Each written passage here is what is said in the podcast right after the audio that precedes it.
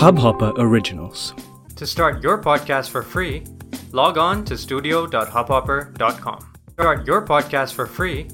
Log on to studio.hubhopper.com. आदाब दोस्तों, आज है वो दिन जिस दिन हम मनाते हैं दोस्ती का जश्न। तो फ्रेंडशिप डे के दिन हमारे इस प्रोग्राम हमारे तुम्हारे ख़त में है एक खूबसूरत सी चिट्ठी जो कि लिखी है रोली ने अपनी चड्ढी सखी नीता के नाम। चिट्ठी सुना रही हूँ मैं, अनुपमा। मेरी चड्ढी सखी नीता, अब हर किसी को तो चड्ढी सखी कह नहीं सकती भाई। चड्ढी सखियाँ तो खास होती हैं, बहुत ज़्यादा खास, क्योंकि उनमें वो चार चीज़ें होती हैं जो किसी और में नहीं होती, और ये चारों चीज़ें तुम में हैं। पहली बात तो ये कि मैं सचमुच तुम्हें तब से जानती हूँ जब तुम और मैं चड्डियों में घूमा करते थे, कभी बारिश में भीगते हुए और कभी बाल्टी में से आम निकाल कर चूसते हुए। आज भी याद है मुझे उन आमों का स्वाद। दूसरी बात, तू मेरे लिए हमेशा कुछ भी करने को तैयार रहती थी, आज भी रहती है। मेरे लिए झूठ बोलना, मेरी वाहियात हरकतों को ढकना और मेरे सारे सीक्रेट जानना। हमारे बीच में एक अनकहा नियम था, हम एक दूसरे से मिलने का बहाना बनाकर कहीं भी चले जाते थे, और बाजे वक्त अगर मेरे माँ बाप ने फ़ोन करके पूछ लिया कि बेटा रोली तुम्हारे पास है क्या, तो तुम हाँ ही कहती थी। असली बात क्या है ये तो बाद में पता कर लेंगे, बस यही सोच लिया करते थे। एक दिन ऐसे ही मैं स्विमिंग करने चली गई थी तेरा नाम लेकर। अब अपने यहाँ तो स्विमिंग के नाम पर बवाल हो जाता था स्विम सूट को लेकर।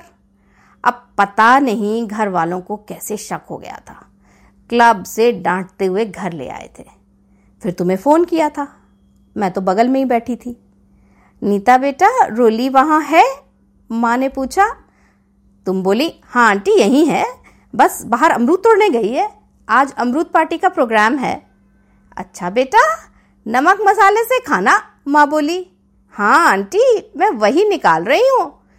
फिर तो बस माँ अपना आपा खो बैठी थी। झूठी कहीं की, दोस्त हो या दुश्मन, दोनों मिलकर हम लोगों की आंख में धूल झोंकती हो। आज से मिलना जुलना बंद। पर हम कहाँ मानने वाले थे, किसी तरह सबको मना लिया था और फिर मिलना शुरू। तीसरी बात, तेरे मुंह से कमीनी शब्द भी अच्छा लगता है। कुछ ही लोग हैं जो फ़ोन करते ही कहते हैं अरे वो कमीनी कहाँ है।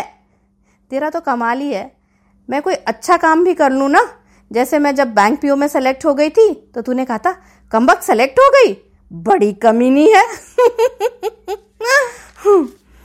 और चौथी बात ये कि तू मुझे मुसीबत में भी ज़बरदस्त डाल देती थी जब तुझे गुस्सा आता था, और उसके बाद हंसती थी। याद है उस दिन बारिश हो रही थी और हम तेरी मोपेड पे घूम रहे थे, तू चला रही थी और मैं पीछे बैठी थी। चाट खाने का इरादा था, बस मैं शुक्ला के यहाँ खाना चाहती थी और तुम जैन के यहाँ। बस हमारी बहस हो गई। मैंने कहा आज तो शुक्ला के गोलगप्पे ही खाऊंगी भाई।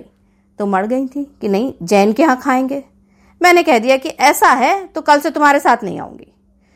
तुमने अचानक मोपेड रोकी और कहा देख पीछे के पहिए में शायद कुछ फंस गया है।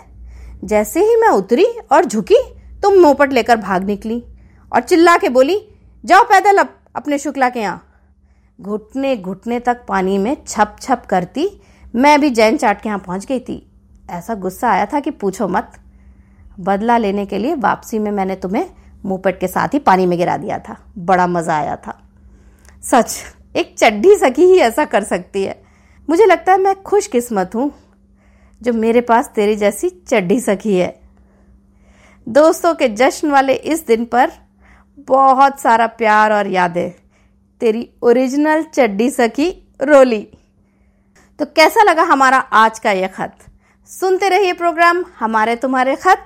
मैं हूँ अनुपमा और आज के लिए इतना ही। अपना फीडबैक हमें ज़रूर भेजिएगा। हमारा ईमेल आईडी है makehappyfoundations@gmail.com। आज के लिए इतना ही, शब्बा खैर। इस हब हॉपर ओरिजिनल को सुनने के लिए आपका शुक्रिया। अगर आप भी अपना पॉडकास्ट लॉन्च करना चाहते हैं, तो हब हॉपर स्टूडियो वेबसाइट पे रजिस्टर करें और 1 मिनट के अंदर अपना खुद का पॉडकास्ट लॉन्च करें। यही नहीं, स्टूडियो देता है आपको पूरी आजादी कहीं भी कभी भी अपना पॉडकास्ट लॉन्च करने की सिर्फ 3 आसान स्टेप्स में। तो साथ में अपना पॉडकास्ट शुरू करने के लिए तैयार? Just hop on hub hopper, simply content.